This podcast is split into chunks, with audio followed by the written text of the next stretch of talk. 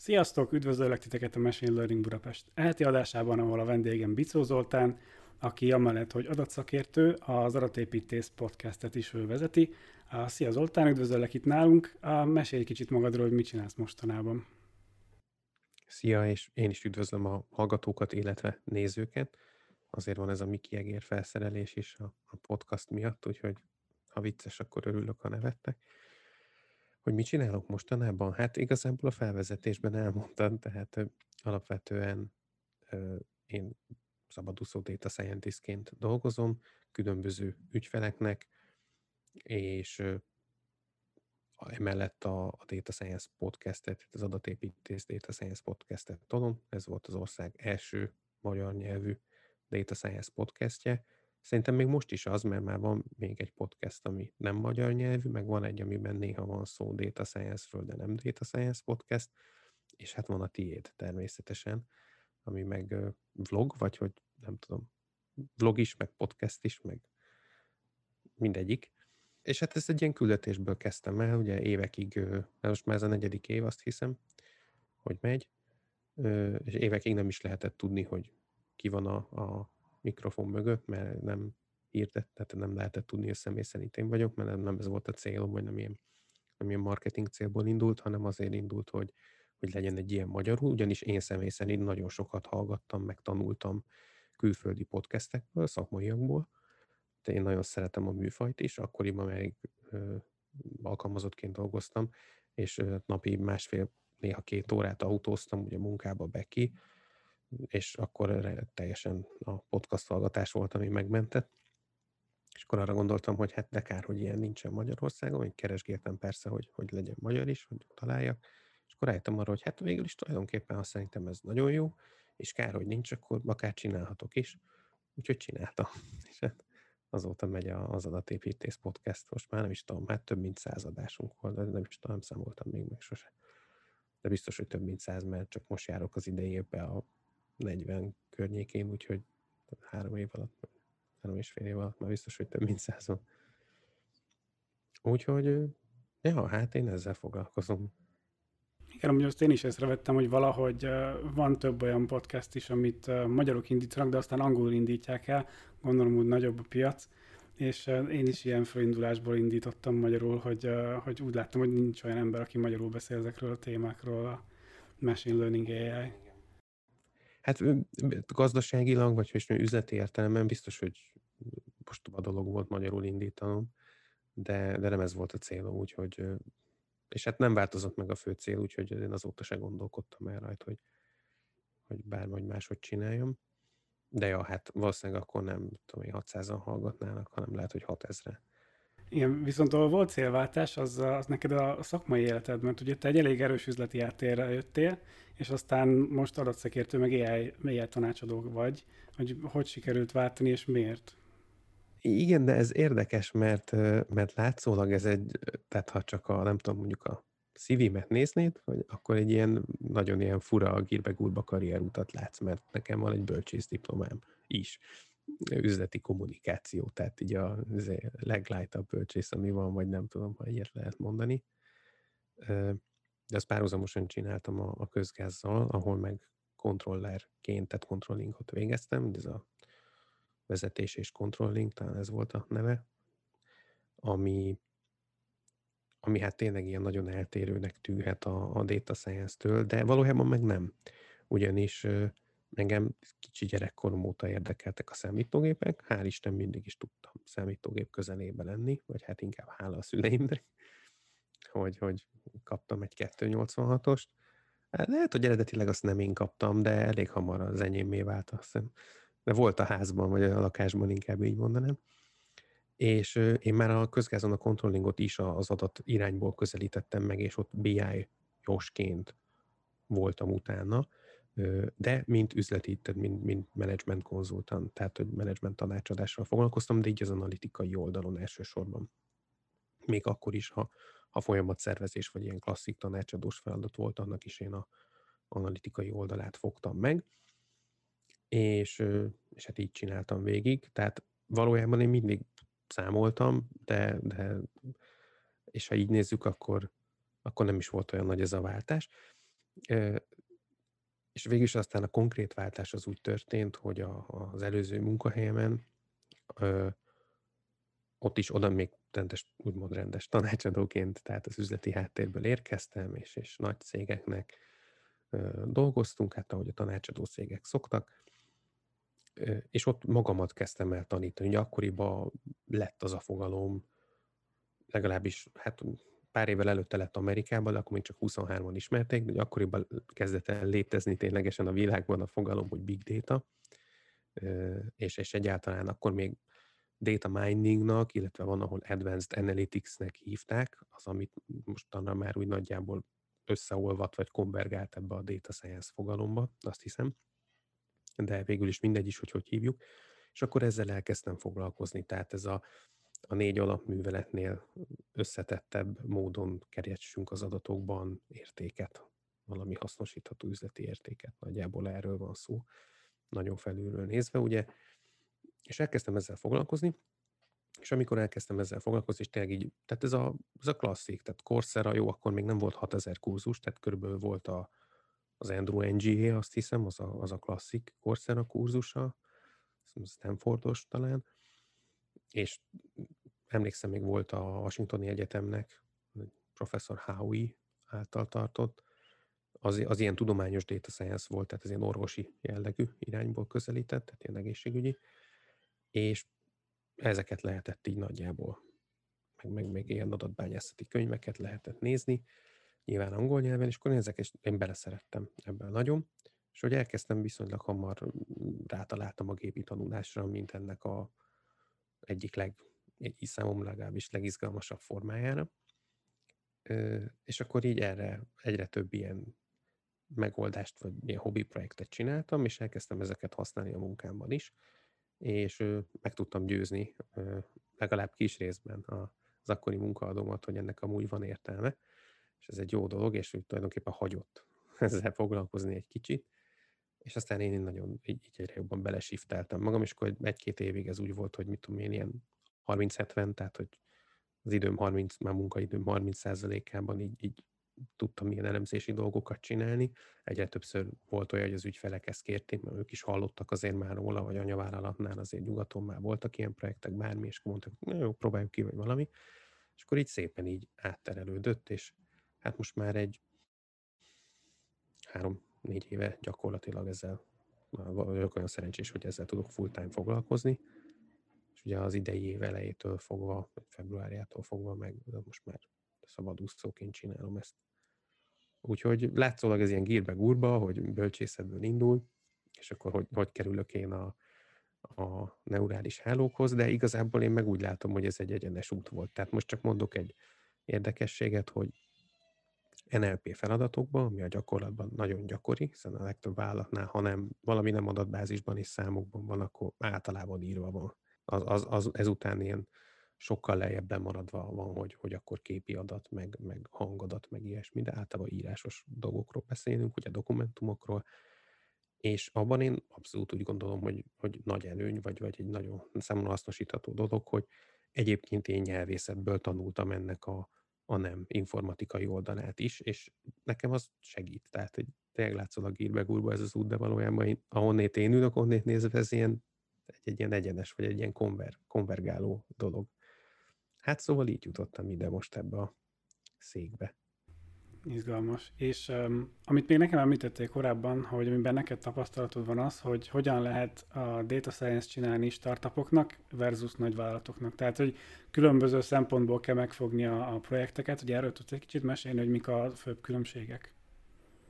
Igen, az egyik iránya, amivel most elkezdtem foglalkozni, mióta úgymond egyedül vagyok, vagy egyedül nyomom, az pont a Hát nem biztos, hogy a startup a legjobb szó ilyen szempontból, mert ahhoz manapság sok ilyen érzet kapcsolódik, de a, az induló kicsi vállalatok, vagy lehet hívjuk startupnak, mindegy, közül azok, ahol a, az adatelemzésnek nagy szerepe van. Ugye két okból lehet nagy szerepe, vagy mert maga a termék lényege valamilyen adat központú, vagy mert olyan a működésük, hogy ahhoz a fajta növekedéshez, vagy hát ma már gyakorlatilag valójában bármilyen fajta értelmes üzleti működéshez hát elengedhetetlen az adatoknak a felhasználása.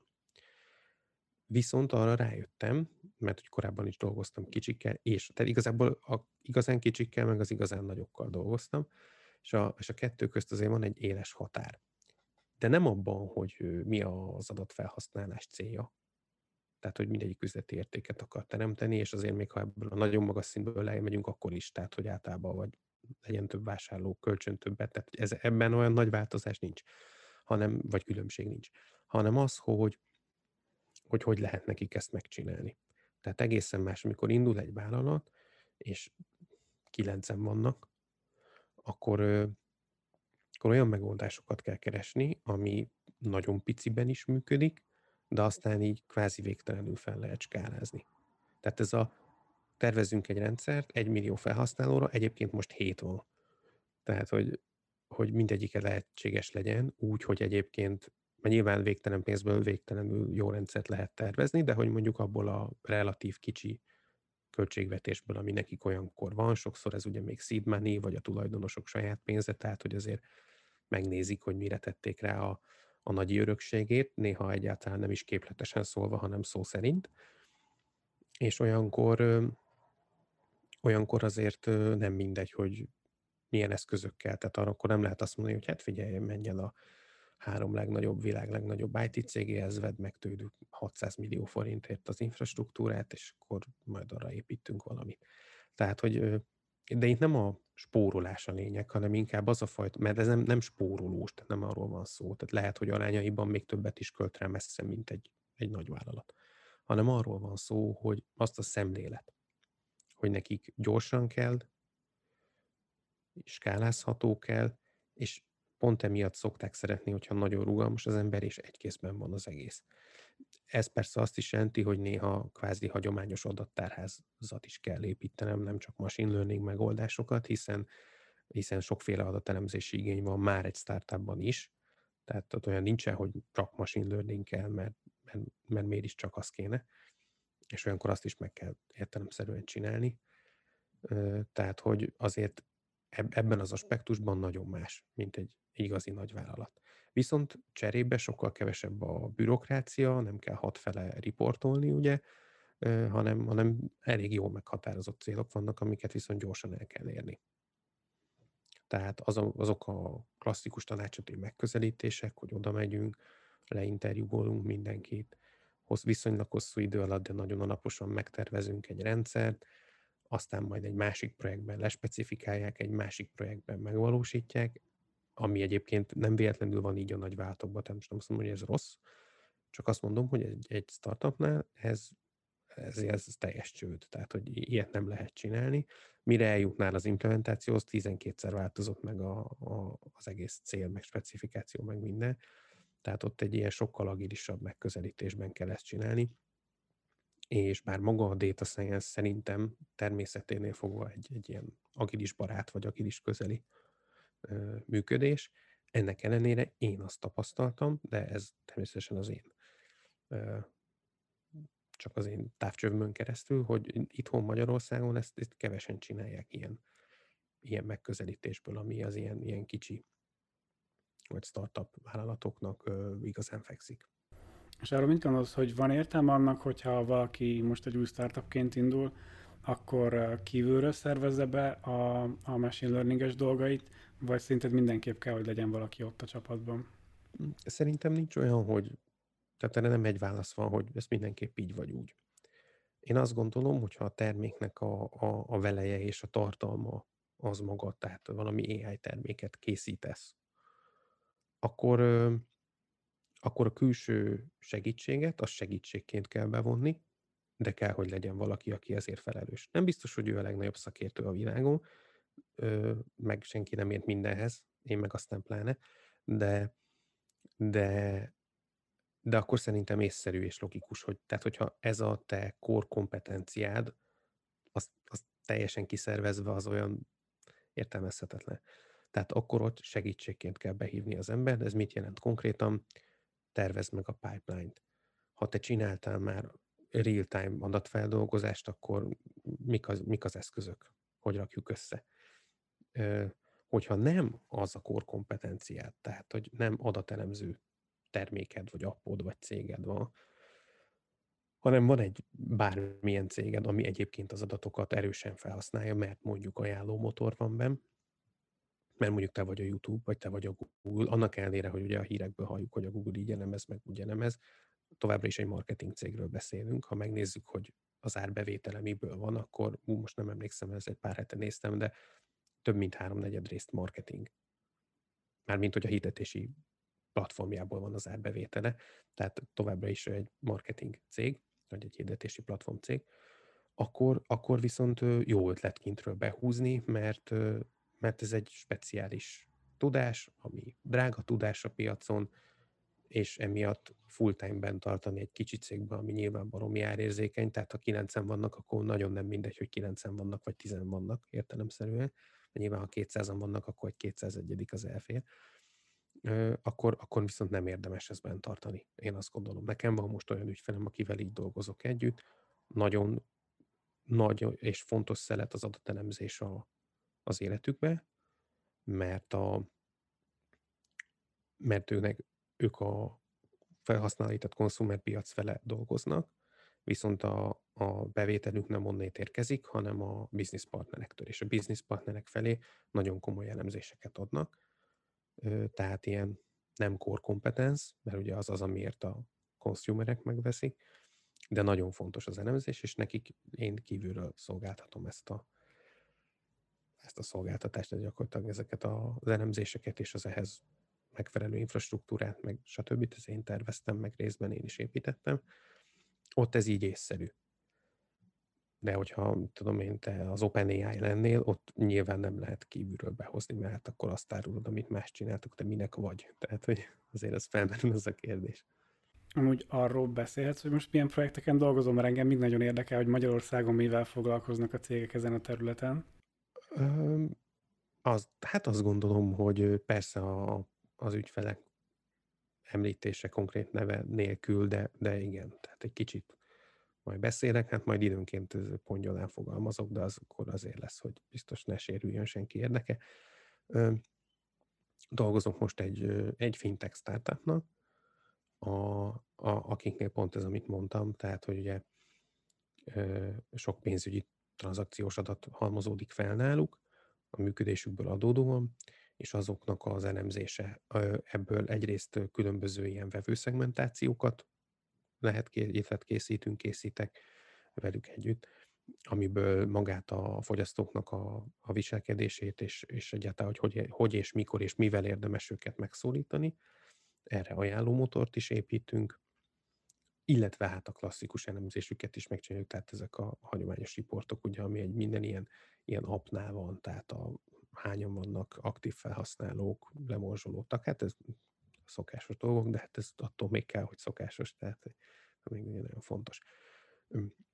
Dolgozok most egy kiskereskedelmi bolthálózati láncnak, ahol egy digitalizációs stratégiát készítek a kollégákkal, én abból nyilván az adat részt és az adathasznosítást, vagy monetizálást szép szóval, ugye, azért vagyok felelős, az egy ilyen inkább tanácsadói munka, tehát ott egyelőre még csak terveket készítünk. Dolgozok jelenleg egy természetes nyelvfeldolgozó rendszernek a proof of conceptjén egy gyógyszeripari vállalatnál, ami egy belső működési folyamatukat támogatja, hogyha ha sikerül ez a proof of concept. Hát most ezeket emelném ki meg néhány kutatási projektben is benne vagyok, ami ilyen, akadémiai jellegű, de a robotika területén ott viszonylag sokat kutakodtam az elmúlt évben. Ezek, amiket kiemelnék, amik úgy szerintem elég különbözőek ahhoz, hogy érdekesek legyenek. Igen, és ha már említetted a robotikát, ez nagyon, nagyon gyakran, és erről egyszer egy korábbi be, interjú alanyomban is beszélgettünk róla, hogy ő nekem így az interjún kívül mondta, hogy ő nagyon haragszik arra, hogy a médiában nagyon gyakran összekeverik ezeket a fogalmakat. Hogy akkor AI meg robotika, ugye volt ez a, ez a beszélgetős robot a Hanson Robotics-nál, azt hiszem, és, és egyrészt meg kéne magyarázni, hogy, hogy ez két különböző dolog a robotika és, a, és az AI, másrészt viszont tudjuk, tudnak nagyon jól együtt is működni. Igen. Egyébként erre én is hanakszom ezt sokszor, de hát szerintem minden szakma beli, akármelyik is a szakma, nem feltétlenül data science, mindig haragszik a, a médiára, mert szerintem ezt valószínűleg, ahogy legyilkolják az én szakmám fogalmait, úgy valószínűleg a többit is, csak az ugye nekem nem tűnik fel, vagy kevésbé. Tehát igen, tehát ugye először is ugye AI nincs. Tehát például ez ilyen fontos. Ugye van ez a vicc, hogyha PPT-ben készül, akkor AI, ha le is kell programozni, akkor machine learning. Tehát ugye a, de egyébként ez így nem igaz, mert a machine learning, tehát az, hogy a gép tanul, a tanulás az egyfajta intelligencia. És nyilván mesterséges, mert gépi. Tehát a mesterséges intelligencia ága, tehát fogalmi, szótárilag igaz, hogy ez AI, de nyilván, ha valaki AI-ra gondol, főleg a, a köznapi életben, akkor hát a filmek, meg a skiff irodalom által ugye hát egy ilyen robot, vagy egy ilyen beszélő, még ha nem is humán testű, de akkor mondjuk egy beszélő számítógép, ami valójában olyan, mint egy ember, aki bebújt a dobozba, vagy valami ilyesmi jut eszünkbe. Ugye ilyen nem létezik. Igazság szerint még az se biztos, hogy egyáltalán lehetséges, hogy ilyen létezzen. Viszont gépi tanulási megoldás, azt meg mindannyian használunk minden nap, jó eséllyel, minden hallgató és néző, szinte biztos vagyok benne, majd mondok példát, csak legfeljebb nem tudunk róla, hogy ezt használjuk, vagy így nem ugrik be, hogy ez az. Tehát, hogy az viszont itt él köztünk, tehát az meg már marhána nem a jövő, hanem az már a jelen, sőt igazából már jó pár éve a múlt kvázi. Szóval igen, tehát, hogy a robotika az, az egy tágfogalom, ami a mindenre vonatkozik, ami az emberek csinálnak a robotokkal. Itt robot alatt megint csak persze lehet, hogy a, ez az Asimu, meg ezek a cuki, ilyen humanoid feje van, keze van, ezeket is lehet érteni, az is robotika, de, de hogyha a gazdasági érték, vagy az elterjedtség, vagy a mennyiség után megyünk, akkor leginkább a gyárakban lévő ilyen marha nagy, általában narancsárga robotkarokat kell alatta érteni, amik mondjuk hegesztenek egy autót, vagy, vagy valami hasonló feladatot látnak el. Ezek mind robotok, és az, hogy valami robot, ugye hát ez az eredeti szó, ismerjük a történelmből is a robot fogalmát, hogy tehát ez, ez, a, ez a dolgozik, tehát helyettünk dolgozik, ezt jelenti. Ez nem jelenti azt, hogy intelligens semmilyen formában. Tehát az, hogy egy robotnak le lehet programozni, ugyanúgy ez egyfajta számítógép, csak, csak nem a képernyője van, hanem egy mozgó alkatrész van rákötve, ez a robotkan, vagy valami egyéb akármi, és le lehet programozni neki, hogy mit csináljon, ez tök jó, de ez nem intelligencia. Viszont, hogy mit csinál a mesterséges intelligencia a robotikában, azt, amit bárhol máshol egyébként, tehát képes észlelni és döntéseket hozni. És ezt a két dolgot, ezt így össze lehet háziasít, házasítani. Háziasítani, mind a kettőt. Mert hogy miért ne tehetnénk az egyébként nem intelligens robotkarunkra, vagy köré, vagy mellé, vagy fölé, mondjuk kamerát vagy kamerarendszereken, ami alapján képes döntést hozni, mert kvázi lát. Tehát mondjuk fel tudja térképezni az előtte lévő területet, és így autonóm mozgásra képes, akár a gyáron belül, vagy mondjuk az önvezető autó. Tehát ilyen értelemben az is egy AI-jal felszerelt robot, hiszen amikor már mi nem vezetjük, az, hogy van manuális funkciója, tehát hogy mi is tudjuk vezetni, az rendben van, de az olyankor egy robot, ami AI látással van, hát most gondolkodok, hogy csak látással le, nem tudom pontosan, hogy ezeknek van-e füle, tehát hogy akusztikus szenzoraik vannak-e, azt hiszem nincs egyébként a legtöbb az képített kamerás rendszer, de mindegy is, hát ettől még lehet füle is. És akkor ez egy ilyen. Tehát, hogy fel tudjuk ilyen képességgel ruházni, hogy megérti, amit lát. Fel tudjuk olyan képességgel ruházni, hogy tudjon magától tanulni. Egyébként ez a ez a kettő a, hogy is mondjam, a leggyakoribb, amit az iparban kutatnak, hiszen nyilvánvalóak az előnyei, gazdasági előnyei. Tehát ugye az, hogy most nagyon drága és magasan képzett mechatronikai mérnökök, meg robotprogramozók le tudnak programozni egy komplex műveletet, ez tök jó, de csak akkor éri meg használni, hogyha utána legyártunk azzal a robottal, mit tudom 20 ezer autót, vagy inkább 100 ezeret, mert hát külön, akkor, akkor ugye az egy autóra kevés költségű. De hogyha csak száz dolgot kell legyártanunk, hát akkor nem fogunk robotizálni semmit, mert az úgy túl drága. Most. De erre folynak kutatások, hogy a robotok például emberi mozdulatok utánzásával, tehát kamerával nézik, azért mondom idézőjelben, mert egyébként én nem szeretem, amikor humanizáljuk a gépeket, ezt is nagyon szereti a média, hogy a számítógép kigondolta, meg feltalálta, meg hasonló ilyeneket nem csinálnak a számítógépek, nem gondolnak és nem találnak fel. De az alapján, a videófelvétel vagy kép alapján, ahogy mondjuk egy emberi operátor elvégez egy műveletet, ha jó sok ilyet lát, mint egy minta, akkor abból képes lehet elsajátítani azt a mozgásformát, és akkor nem kell leprogramozni. Képes lehet elsajátítani olyan mozgásformát, hogy például mi az, ami ő neki, mint robotkarnak egyáltalán lehetséges. Tehát, hogy még véletlenül sem kapjon olyan utasítást, hogy csináljon egy olyan mozdulatot, ami mondjuk ahhoz vezet, hogy eltörik, vagy tönkre megy. Vagy, vagy magát a, a céltárgyat, a munkadarabot tönkre teszi. Tehát ezt is képesek lehetnek például megtanulni maguktól, ami gyorsabb, olcsóbb és egyszerűbb, mint leprogramozni.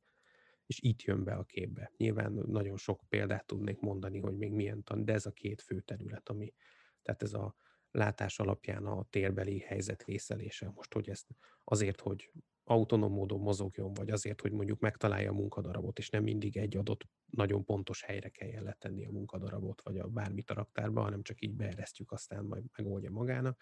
Ezek különböző felhasználási esetek, de még a gépi látásra.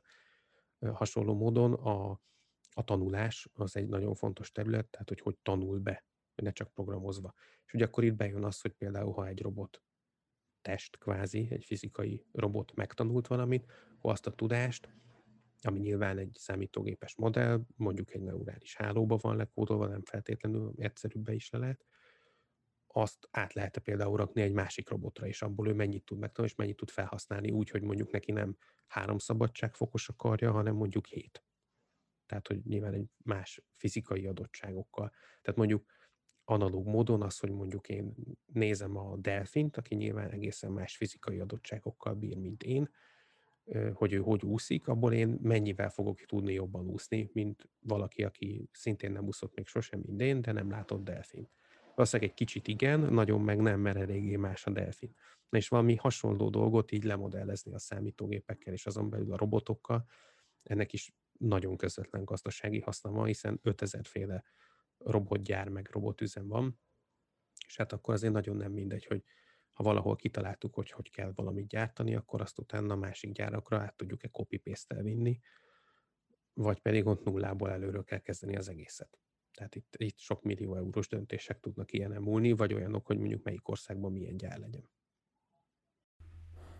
Igen, és ráadásul, hogyha nem lenne elég ez a ez az összekeveredés itt a robot megfogalmazása, most már az RPA, mint új felület, a Robotic Process Automation is kezd jönni, ami, ahol szintén robotoknak nevezik azt, amit ők programoznak, viszont azoknak meg még annyi közük sincs az egyikhez, mert azok csak igazából lemásolják azokat a klikkeket mondjuk, amit egy ember csinálna.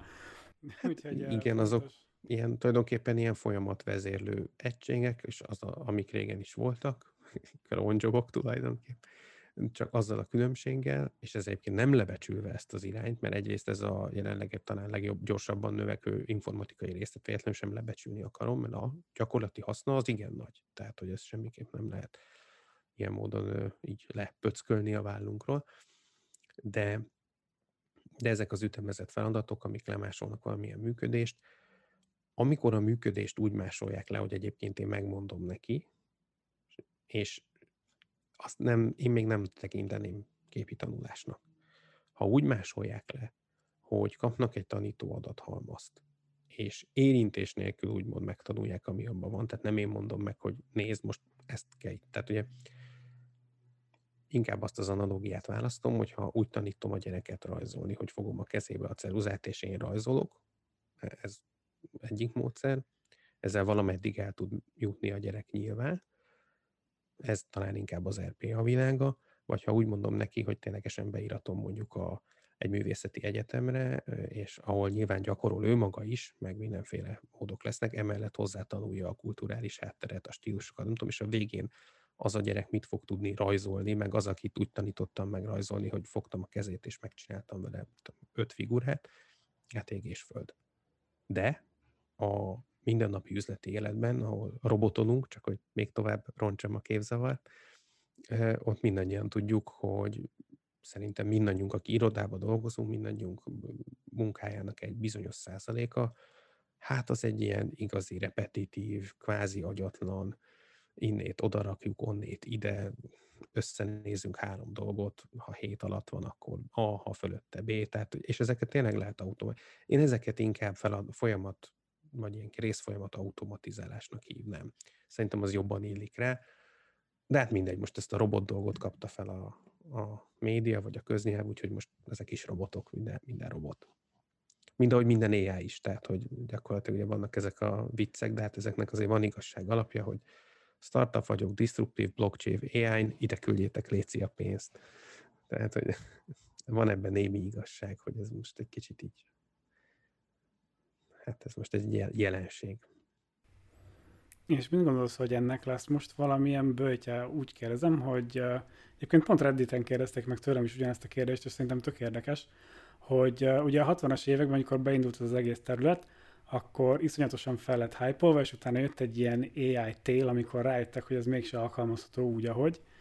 Te mit gondolsz, hogy most vár ránk még egy ilyen AI tél, vagy, vagy most már jó, elég jók a módszereink, vagy ha jön, akkor mikor jön? Mit gondolsz erről?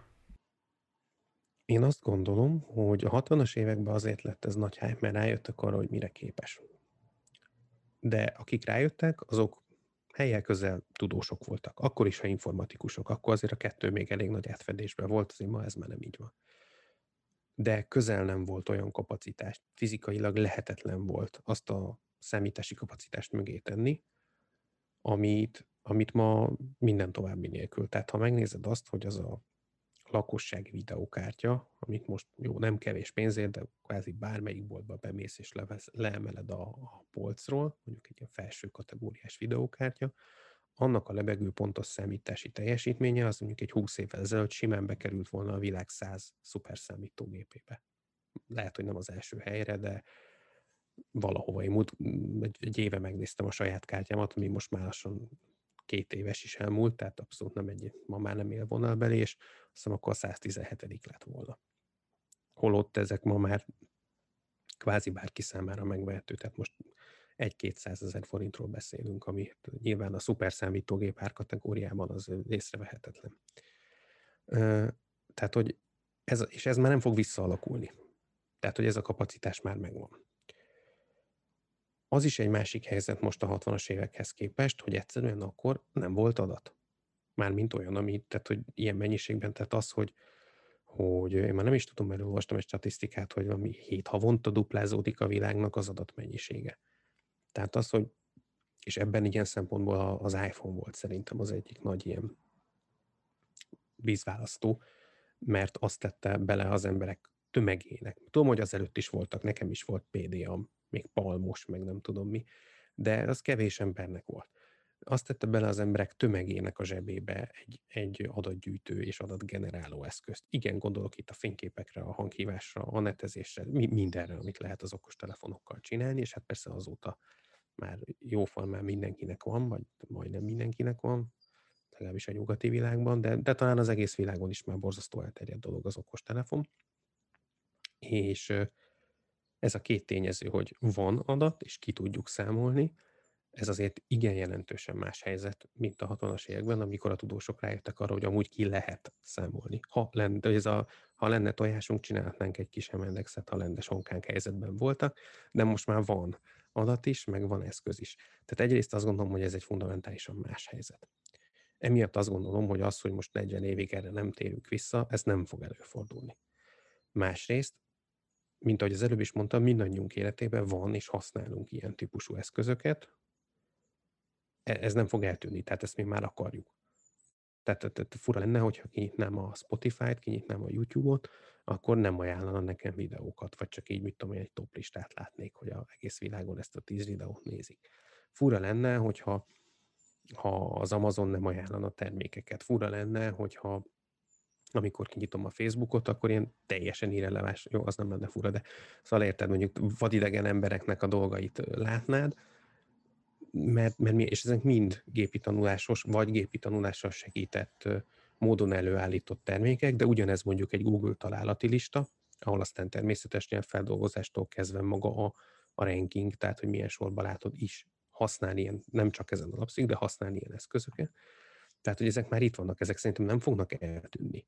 Tehát olyan biztos nem lesz, mint ami akkor volt, az az, az, az értelembe vett AI hogy hát akkor hagyjuk a francba, és körülbelül Kanadában marad egy darab kutatócsoport, ez tényleg így volt, aki, aki foglalkozik a, a neurális hálókkal, és más a világon körülbelül senki. Vagy mit olyan hárman egy időben nagyjából. Tehát ilyen szerintem nem lesz. Azért nem lesz, mert nem lehet. Mert, mert ez olyan, mint az autó. Tehát most már nem fogjuk elfelejteni, hogy voltak Tehát, hogy akármi is, még ha elfogyna a kőolaj is, akkor se felejtenénk el, hogy egyébként régen voltak ilyen dolgaink, és éltünk vele. Tehát azt gondolom, hogy ilyen szempontból nem lesz tél. Olyan szempontból, hogy amit hogy beszéltünk már, hogy médiában van ez a felfújt várakozás, hogy mindent is megold az AI, meg elveszi mindenkinek a munkáját, meg nem tudom micsoda, meg majd, majd jön a szingularitás, ami ugye akkor majd már embernél ugye okosabb számunkra már nem megfejthető valódi general AI. Ettől, tehát, hogy erre azt mondanám, hogy minél inkább szakmabeli valaki, és megkérdezed, hogy ez mikor lesz, annál inkább kapsz olyan válaszokat, hogy 500 év múlva, vagy lehet, hogy soha, és minél inkább valaki kívül van a szakmától, és, és nem tudom, egy, egy magazin címlapján, ott két év múlva azért már bekövetkezik a szingularitás. Tehát erre, erre meg ez az már. Tehát ilyen típusú kiábrándulás az könnyen lehet, hogy lesz, hogy, hogy két év múlva nem fog bekövetkezni a szingularitás jó esélye. És persze tudom, hogy vannak szakmaveli cégek, ugye ilyen az OpenAI, aki ezt meglovagolja, és akkor most éppen a múlt héten láttam, hogy kiadtak egy ilyen nyilatkozatot, hogy 2020-at, meg ugye a eddigi történelmét az emberiségnek, azt ilyen lazán úgy nevezték el, hogy az AI előtti, tehát ez a pre-AI időszak. És ez így, tehát így a gyerekek, tehát ne. Először is nem nevezzük a T-mobil, elő, a T-mobil, a T-modell előtti időszakot sem ez autó előtti történelemnek, tehát hogy ez egy technikai eszköz, azért ne, ne definiáljuk ez alapján a az emberiséget, bár hogyha ők a valódi, igazi, mesebeli AI-ra gondoltak, akkor végül is lehet, hogy az ilyen definitív időszaka lesz az emberiségnek, de hát nem tudom, tehát ennyi erővel végül is a saját értemet is nevezhetném a Monteverest palac nélküli felfutása előtti időszaknak. Mondjuk valószínűleg soha nem fogok ilyet tenni, szinte már teljesen biztos, de hát végül is kellő önbizalommal lehet ilyet. Szóval nem, tehát ez, ebbe, aki erre építi az elvárásait, az csalódni fog. Tehát ilyen értelemben lesz, de én ezt nem hívom annak az AI winternek, vagy amit így a 60-as évek után így, így nevezték el. Még ugye mondtad, hogy foglalkoztál már ajánló motorokkal is, és mondtad, hogy ezek most már tényleg benne vannak itt, itt az életünkben, és ez például tényleg egy olyan terület, ahol, a, ahol mint észre sem veszük, de használjuk az AI-t, hogy amúgy, hogyha tudnál kicsit mesélni arról, hogy ezek, ezekre hogy fejlesztik, mit csinálnak, és hogy ja, hogy működik végül is. Persze, ö, ja, tényleg ezek már olyan eszközök, amik, ö, amiket tényleg így, ahogy az előbb a példákat mondtam, mindannyian használunk, vagy jó eséllyel mindannyian használunk, YouTube, Google, stb., Spotify, és ö, az alapelvük egyébként egyszerű, meg a céljuk is. A megvalósítás az, ahogy folyamatosan finomodik a technika, úgy lehet akár nagyon bonyolult is, meg nagyon szép, legalábbis szakmailag, mondjuk az én szememnek szép, de a, az elv az, az egyszerű.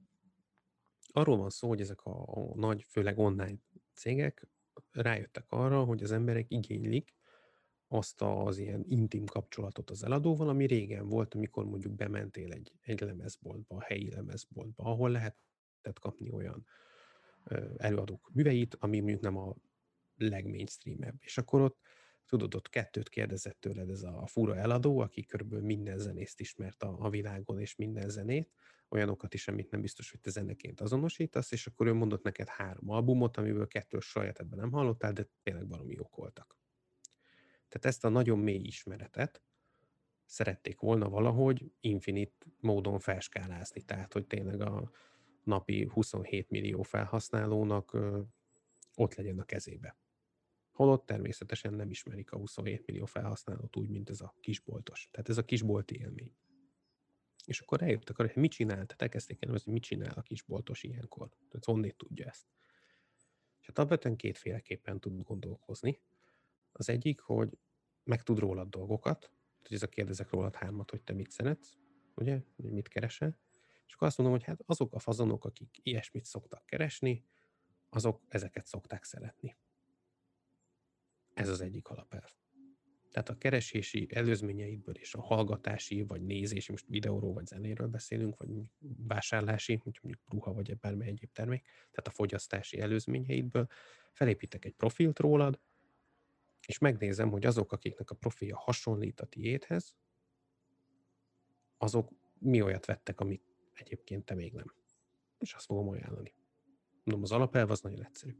A másik, az gyakorlatilag ugyanez Pepitában, tehát a termékeimről vagy szolgáltatásaimról van egy csomó adatom, tehát mondjuk film kirendeztek, kik a szereplők, milyen hosszú, romantikus, mit tudom, mik a fő 5-6 fogalom, hogy, hogy miről szól, vagy bármi hasonló, hát sokféleképp lehet kategorizálni, hát bárki felmegy az IMDB-re, vagy bárhova, akkor látja, hogy miket szoktak így általában a filmekről leírni, vagy ilyen leíróadatot, és akkor azt mondom, hogy oké, okay, akkor, akkor ha te rákattintasz majd egy termékre, egy filmnek a borítójára, vagy egy zeneszemre, vagy bármire, akkor az alapján, mert ugye feltételezem, hogy arra azért kattintottál, mert érdekes neked, akkor az alapján, hogy ahhoz mi hasonlít legjobban, vagy legkevésbé. Ugye hát ez ennél már üzleti célkérdés, hogy mit akarok neked ajánlani, olyat, amiről még sose hallottál, vagy olyat, amit tutira szeretsz. Hát ez, ez, ez már innél egy üzleti kérdés. Szóval, hogy ez alapján tudok neked ajánlani. És persze vannak a módszerek, amik ezt a kettőt különböző arányokba vegyítik, tehát ebből is és abból is dolgoznak. A logikája az minden ajánló motornak ennyi. Egyszerűen. És persze ennek a megoldása sok esetben igen nehéz, hiszen mi van akkor, hogyha nem tegnap jártál itt, hanem mondjuk egy éve, és akkor még egy olyan terméket néztél meg, ami most már nincs is, vagy ahhoz hasonló. Tehát, hogy azért persze ennek nagyon sok ilyen gyakorlati vonatkozása van, és a tényleges megvalósítást az kicsiből a nagyig azért el lehet bonyolítani. Nyilván ez is olyan, mint minden az életben, hogy lehet rá költeni, meg energiát, időt, pénzt, és akkor egyre jobb, egyre jobb, egyre jobb, és akkor végén már ahhoz, hogy kicsit jobb legyen, az már nagyon sokat kell még beletenni. Ez sem kivétel alól, tehát ez is így működik, és akkor valahol ezen a görbén így mindenki belőheti magát, aki ajánlómotort akar. Ugye hát a legegyszerűbb ajánlómotor az a top lista. Tehát mások is ezt szeretik, te is olyan vagy, mint mások, mert hát ember vagy, úgyhogy akkor vedd meg ezt. És most ez vicces kicsit, meg tényleg, de egyébként nem kell lebecsülni, mert amúgy azért használják sok helyen, mert amúgy meg tökre működik. Tehát, hogy nincs ezzel gond. Csak hogyha ennél egy kicsit finomabban állunk hozzá a vevőhöz, hogy hát vevő, mint a többiek is vevők, tehát akkor egyformák, tehát ha ennél finomabban állunk hozzá, akkor akkor el lehet kezdeni ezt elemezni, és akkor egyedi. És most mit ajánlasz ki? Hogy terméket ajánlasz, vagy vásárló élményt ajánlasz. Tehát most gyere, mert most kevesen vannak a boltba. Most gyere, mert tudom, hogy te ilyenkor szoktál, és, és fenntartunk neked, ha most jössz, akkor nem tudom, itt a parkolód, itt a jegyed, itt a érted? Tehát valamilyen fajta vásárlói élmény, az mindegy, tehát hogy valamit ajánlasz. Hogy ez egy élmény, egy előny, egy termék, egy szolgáltatás, az ebből a szempontból mindegy, tehát ennek tényleg csak a fantázia szab kb. határt. Úgyhogy hát így működik az összes ajánlómotor, és hát ezeket nap mint nap használjuk, mi is, meg a nézők, hallgatók is nyilván használják, hiszen, mint ahogy az előző példákat mondtam, ezek mind ilyen jellegű ajánlásokat adnak nekünk. Ugye a Spotify-ról még azt is lehet tudni, hogy ők nem csak az, nem egy ilyen leíró adatbázisuk van csupán, hogy, hogy akkor zeneszám, és akkor mondjuk ez rock, és mit tudom, 80-as évek, és nem tudom micsoda, hanem, hanem magának a hanganyagnak is készít, elkészít egy, egy mintázatát, egy kvázi egy ilyen új lenyomatát, és még azt is összeveti más zene számokéval. És még, a, még az is egy ilyen, ilyen feature, egy ilyen bemeneti adata ezeknek az ajánlásoknak. Úgyhogy, hát és ugye például a nagy nagy cégek, akik ugye ilyen követő kukikat, sütiket helyeznek el a weboldalunkba, ugye ők is egy csomó adatot gyűjtenek rólunk, és így aztán mondjuk egy, egy olyan weboldal, ami egyébként most jársz rajta először, de le van ezekkel a nagy cégekkel szerződve, ő is tud már olyat ajánlani, mert, mert tudja, idézőjelben persze a tudás, tehát hogy megvan neki ez az adat, hogy milyen jellegű böng- dolgokat böngésztél korábban, és ilyenben most jársz ott először, már tulajdonképpen van rólad információja. Úgyhogy mindenki utálja, hogy az EU-ban ugye kötelező ez a mikor bármilyen weboldalt meglátogatsz, ez a cookie consent, hogy szól, hogy most, izé, most visszük az adataidat, és mindenki default leokézza, de ilyenkor történik ez egyébként valójában. Igen, én már egy ideje nem default leokézom, de ez, ez így felhasználói élmény szempontból meg szörnyű, mert valamikor tényleg egy mondatot akarok elolvasni az egész weboldalon, és több idő kikapcsolgatni a konszenteket, még elolvasni, amit akarok. De... Ez nem véletlen. Igen. Tehát, hogy ez, ez, ezt annyira nem szeretnék, hogy kikapcsolgasd ezeket a konszenteket, mert ö, ezt erős túlzásnak tartom, de ez is ilyen marketinges fordulat, de van igazság magja, hogy az, ad, az adat az új arany. vagy az új olaj, ezt is szokták mondani, de mondjuk ha megnézed azt, hogy a Fortune 500, tehát a világ 500 legnagyobb, legmenőbb, legértékesebb tőzsdei cégébe mondjuk 10 éve hogy nézett ki, hogy mivel foglalkoztak meg ma, akkor azért látszik, hogy annyira nincs messze az igazságtól. Tehát, hogy ha lenne hirtelen, nem tudom, x milliárd dollárod, akkor ne olajcéget alapíts ma, hanem inkább valami adatosat. Most, hogy ez, ez egyébként marketing és hirdetési platform, mint a Google, vagy, vagy mondjuk egy olyan, mint az Amazon, ami tulajdonképpen egy keres, egy webshop, egy kicsit így lebutítva, de egy webshop, az ebből a szempontból mindegy, de mindegyik valójában abból él, hogy, hogy adatot elemez. Mert nyilván az Amazon se azért a, lett az, ami ma, mert olyan szebb volt a webdizájnja, mint más webshopoknak hanem mert el tudott jutni ahhoz a hihetetlenül automatizált, hihetetlenül adatvezérelt működéshez, ahol most van, és azt már nagyon nehéz lemásolni. Tehát ha ma azt mondod, hogy oké, okay, lenyomjuk az Amazon, hát ahhoz sok befektetésre lesz szükséged, hogy, hogy oda eljuss, ahol most ő van, és akkor nyilván annál valami jobbat kell mutatnod, hogy le is nyomod. Nem lehetetlen, nem ezt mondom, mert hát látjuk, hogy az autóiparban most zajlik egy ilyen, hogy na most akkor lenyomjuk az autógyárakat.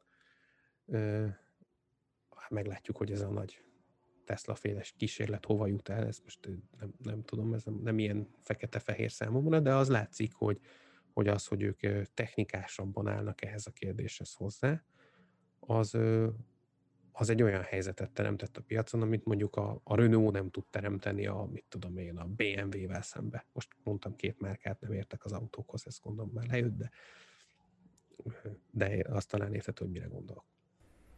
Igen, és ami még felmerül az ajánlómotorok kapcsán, hogy tök jó, amikor zenét ajánl, tök jó, amikor uh, olyan dolgokat ajánl, amit mondjuk neked tetszhet. Másrészt viszont azt is láttuk, hogy, hogy olyan etikai hatása van, ami nem mindig jó, például Amerikában, a hosszú-hosszú évek óta most van egymástól legtávolabb a bal és a jobb oldalnak a nézőpontja. És ezt egyértelműen összekötötték az ilyen információs buborékokkal, amik ezekből az ajánló motorokból származnak, mivel az ajánló motor az olyan dolgokat fog neked ajánlani, ami hasonló ahhoz, amit már szeretsz, hogy ha erre rákattintottál, akkor ez hasonló, akkor erre is ráfogsz, és ezért az emberek bekerülnek ilyen információs buborékokba, ahol soha nem ismerik meg a másik félnek a nézőpontját, és ezért egyre távolabb kerül egymáshoz ez a két nézőpont, hogy erről mit gondolsz, hogy hogy, hogy lehet ezzel ellen bármit is csinálni, ha lehet egyáltalán? Hát, ez egy nagyon jó kérdés. Én reméltem sokáig, hogy az AI az olyan lesz, mint az atombomba. Hogy tudjuk, hogy mire képes, és emiatt nem vetjük be. Mert nagyjából így ez a, az atomfegyver helyzete nagy vonalakban. Most oké, okay, tudom, hogy egyszer bevetettük, illetve kétszer, de, de azóta. De nem így lett, mert az AI hatása az nem olyan közvetlen, mint amikor leradírozunk egy várost a térképről, úgy, vagy legalábbis nem látható ennyire. Úgyhogy abban a maradék emberiség által ismert eszközök 99.99%-ába tartozik, ami ha van, akkor használjuk. És van, aki jóra, és van, aki kevésbé jóra, és van, aki rosszra használja. És itt az valaki az lehet magánszemély, lehet vállalat, és lehet állam. Gondolhatunk itt mondjuk a, a kínai államnak az ai kapcsolatos megfigyelést erősítő és erőltető, és, és egyfajta rendfenntartó, nem jó értelembe vett rendfenntartó célokra, vagy karhatalmi célokra való használatára. Hogy lehet-e ezzel ellen tenni? Szerintem lehet. És biztos, hogy lehet technológiailag is tenni, mert hát az IT-ban mindent lehet, csak idő és pénz kérdése. A valódi kérdés talán nem is ez, hanem hogy lesz erre idő és pénz. Tehát, hogy ténylegesen, mert, mert most ez ilyen divatos dolog idehozni a Facebookot, és elmondani, hogy hát ez micsoda mocsokság, amit művelnek, és eladják az adataink, és nem tudom, micsoda. Először is akkor ne használd. Tehát, hogy nem, nem kötelező. Ez persze ilyen kacsint-kacsint típusú mondat, mert valójában ma már olyan infrastruktúrává vált, mint a villanyáram, tehát azt mondani, hogy hát ha nem kell, akkor ne használd, az így, így lehet mondani, de nem realitás. Másodszor viszont egyrészt tudod, hogy amit oda felraksz, azt el fogják vinni. Tehát egyrészt rakhatsz fel észre dolgokat. Harmadrészt Nem tudom, hogy az a Facebook hibája-e, hogy emberek a világlátásukat, meg a szomszédjukkal való kommunikációjukat, meg a tudom, anyjukkal való kommunikációjukat arra építik fel, hogy a Facebookon valaki mit mond, és ott milyen híreket olvas. Tehát ez nem biztos, hogy jó, hogy ezt így csináljuk szerintem. De ez messzire vezet. Én azt gondolom, hogy ez kevésbé technológiai kérdés, mint amennyire társadalmi kérdés, mint amennyire oktatási, és mint amennyire szociális, és mint amennyire kulturális kérdés. Nyilván a társadalmi, szociális és kulturális vonatkozásaihoz nekem annyi hozzáférésem van, mint, mint bárkinek, tehát mint, mint ember, vagy emberi jogon nyilván alanyi jogon megszólhatok a kultúra témájában, mint bárki. A technikaihoz több a, több a kapum, vagy több a hozzáférésem de én azt gondolom, hogy ezt elsősorban nem technológiailag kell megfogni ezt a folyamatot. Én, én, én úgy gondolom. Egyébként technológiailag szerintem nem lehet. Tehát tenni lehet ellene, tehát lehet különböző dolgokat csinálni, ami ezt mondjuk segíti, mármint, hogy ne így legyen, vagy nehezíti, akkor így mondom, hogy ne, ne így váljon a dolog, de, de amíg az emberek alapvetően így működnek, és egy profitorientált vállalat kattintás alapján fog profitot generálni, és a részvényesi gyűlése az profitot fog tőle elvárni, addig profitot fog csinálni. Tehát mondhatjuk mi az felhasználók, hogy oké, okay, figyeljetek, én nem Facebookozok, mert, mert nem tudom, mert nem sikerültek, nem sikerült a Facebooknak hitelt érdemlően megmutatni, hogy mit tesz ezen De nem mondják ezt a felhasználók. Mondhatná azt a Facebook bordja, hogy figyelj már, mi vagyunk a tulajdonosok, apám, idén nem kérünk profitot, költsd el azt az x milliárd dollárt arra, hogy legyen egy rendes szűrőrendszer, és, izé, és fektsek, meg nem tudom micsoda. De nem mondanak ilyet. Sőt, röhögünk, tehát elképzeljük ezt a szituációt, hogy azt mondja azért a, a board New Yorkban, vagy Kalifornia, mit tudom én hol, hogy figyelj, már idén mi nem kérünk profitot, jó, csak old meg ezt. Tehát nincs ilyen, tehát ez, ez nem történik meg. És amíg ilyenek nem történnek meg, addig tehát addig mit fog csinálni? Nyilván arra fog ügyelni, hogy PR katasztrófa ne legyen, meg, meg olyat ne csináljon, ami, ami nagyon ráig, de az, hogy valami általunk a térképen nem elhelyezhető közép-ázsiai országban egyébként 6000 kamu profil eldöntött egy választást, lehet ki se derül, így a nyugatnak. Tehát, hogy, tehát, hogy ezzel, ezzel valószínűleg nem fognak addig érdemben törődni. Egyébként ilyenkor szoktam visszakérdezni, hogyha ezt amúgy laikus kérdezi tőlem, sokszor ilyen számon kérve, hogy nem csátok valamit informatikusok, hogy mondom, figyelj, tegyük fel, nem igaz, de tegyük fel, hogy bármit meg tudok csinálni, amit kérsz. Csak előtte léci beszéljük meg, hogy mi az, hogy álhír. Tehát definiáljuk azt, hogy, hogy mi az, hogy álhír. Mert szerinted más az álhír, mint szerintem. De hogyha van egy ilyen tök jó definíciónk erre, akkor, akkor egyébként lehet erre technikai eszközöket ültetni, de hát amíg mi emberek nem tudunk megegyezni abba, hogy mi az, hogy álhír, addig miért várjuk azt, hogy egy profitorientált vállalat majd valami technikai eszközzel ezt jól megmondja nekünk. Tehát, hogy bocs, ez a mi dolgunk. Tehát így a felnőtt emberek dolga, hogy megkonstruáljuk azt a valóságot, hogy, akkor, na, akkor mit hiszünk el, meg mi az, ami elfogadható. Ezt nekünk kell kitalálni, nem a Mark Zuckerbergnek, meg az ő csapatának. Szerintem nonsens, hogy ezt tőlük várjuk.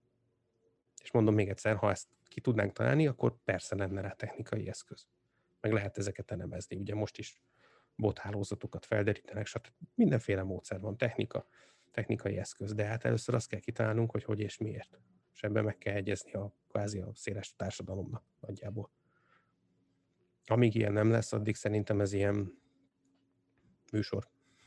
Tehát, hogy ezeken így fel lehet háborodni, hogy mi történt megint? De hát, hogy így, miért történne más? Tehát, hogy így működik. Tehát én így gondolom. Ugyanakkor egy csomó fantasztikus jó dologra is lehet használni az eszközt. Tehát szerintem ezt az eszközbe keresni, tehát annak nincs értelme. Szerintem ebbe egyetértünk. És ezzel elérkeztünk a szokásos beszélgetés végi kérdésemhez. Te mit vársz a machine learning és az AI jövőjétől? Mit várok? Személyes szinten, vagy ilyen világszinten? Mert személyes szinten én, én azt várom, hogy, hogy én ezt szeretem ezt a területet, és én szeretnék ebbe dolgozni. És jó adatalapú termékeket, meg projekteket csinálni a jövőben. Én, én ezt élvezem, szeretem, ebből írom a PhD-m, úgyhogy, úgyhogy én személyesen ezt várom, tehát nekem ez király, ezt szeretem csinálni. társadalmi szinten, vagy ilyen, ilyen világszinten? Hát egyrészt a praktikus oldala, én azt várom, hogy tehát nekem ilyen szempontból nagyon tetszik, vagy jónak gondolom az Apple-nek az AI stratégiáját, nem az eszközeit, de a stratégiáját, hogy, hogy nem az, hogy AI így, meg úgy, meg amúgy, hanem egész egyszerűen funkciókat vezet be különböző termékekbe, amik közül egy csomó AI alapú. De nem ezt hangsúlyozza ki, hanem egész egyszerűen csak megcsinál dolgokat. És ezzel jobbá, könnyebbé, izgalmasabbá adott esetben, ha más nem is teszi a termékeit. És szerintem e-, ezt fogjuk látni. Tehát, hogy ezek a megoldások, ezek el fognak terjedni, a gap, a rés az olyan vállalatok között, akik ezt tudják, akarják, szeretik használni, és az olyanok között, akik megvárják majd, mikor már bebizonyították 700 helyen, hogy ez működik, az nőni fog, mint ahogy most is. És érdekes, hogy ez egy kevés ilyen dolog van a világban, ami, ami nem vállalat méret meg tőke függő. Tehát ezt például megfigyelték, a megkészínek, olvastam nemrég egy ilyen kutatását, hogy hát, hogy pontosan mi függő, azt mondjuk nem sikerült megállapítaniuk, úgy Isten igazából, de hogy ez tök érdekes, hogy nyilvánvaló, hogy mondjuk egy baromi nagy gyárhoz sok tőke kell, tehát a nagy cégeknek sok tőke van, akkor nekik az, tehát hogy ezzel nem kell sokat gondolkozni. De hogy az AI az nem ilyen, tehát viszonylag relatív kicsi cégek is tudnak ilyen világszintű megoldásokat csinálni, meg, meg hatalmas globális világcégek is tudnak ebbe iszonyúan lemaradni, és viszont. Tehát ez ilyen szempontból érdekes, ez egy nagy ilyen és egyre nagyobb választóvonal lesz, én ezt várom, így a gazdasági életbe. Hát a társadalmi, hát én ott tudok a legkevésbé jósolni, azt gondolom. Azt gondolom, hogy hát most azt azért az látszik, hogy ezzel elkezdtek foglalkozni komoly helyeken is. Tehát, a, tehát, hogy most nem az, hogy mi beszélgetünk róla, akik egyébként viszonylag, legalábbis én akkor, én, bocs, csak magam nevében mondom, inkább nekem aztán nem nagyon van lobbyerőm így a, nem tudom, a kormányba, vagy az EU-nál, vagy mit tudom én vagy a világban. De hogy olyan helyeken is ezzel már azért foglalkozgatnak, a, a, amiből már lehet is valami, ilyen törvény, szabályozás, bármi. Azt látom, hogy ez egy élesedő gap nem csak a vállalatok, hanem az országok között is. Tehát azok az országok, akik az amerikai úton hasznosítják, azok az országok, akik az európai úton hasznosítgatják, mert itt azért ez még gyengébb lábakon áll, és hát a mondjuk így, hogy kínai úton ide sorolva Oroszországot is, most hogy keleti úton, ez meg nem fermet, mondjuk, hogy kínai úton hasznosítják, tehát hogy az is egy nagy választóvonal lesz, és szerintem ezek a vonalak éresedni fognak, és, és döntéseket kell a jövőben minden társadalomnak hoznia, hogy, hogy hogy fogja ezt így az életébe beépíteni. Tehát ezt most már nem lehet úgy megoldani, hogy azért valamilyen IT-tech kérdés, majd az IT-s fiúk megoldják, vagy lányok, hogy, hogy ez hogy lesz, tehát én ezt várom. Én nem várom, hogy a közeljövőben szingularitás lesz, meg, meg nem tudom micsoda, tehát azokat nem vár. Imádom a skifit, szívesen fogyasztom meg minden, de, de nem gondolom, hogy holnap után szembe jön velem egy nálam okosabb Android, és, és akkor onnétól nekem már nem, vagy kiírtanak, vagy nem kell dolgoznom, és ilyen állatkertbe fogok járni, és majd ők tartanak, vagy valami ilyesmi, ezt nem gondolom. Igen, ez még egy kicsit odébb van szerintem is. Zoltán, köszönöm szépen a beszélgetést. A hallgatók, nézők hol találnak meg több információt rólad, az Adatépítész podcastről, és hol tudják esetleg felvenni veled a kapcsolatot, ha érdeklődnek? Hát az adatépítész.hu, de megtalálják a podcastet a szokásos helyeken, iTunes, Spotify, sőt, időnként a YouTube-ra is próbálom fellökni, de már le vagyok maradva, vagy három epizóddal, ez az én sorom, de, de ott is megtalálhatják, illetve hát a, a LinkedIn-en is megtalálhatnak, az ugye ott van a adatépítész.hu-n, meg tudnak írni a hello adatépítész.hu-ra, úgyhogy hát a szokásos helyeken, tehát Facebook csatorna is van az adatépítészhez, úgyhogy aki akar, az meg tudja találni. Adatépítész. Ja, Zoltán, köszönöm szépen még egyszer a beszélgetést. Én köszönöm. További szép napot. Neked is. Hello.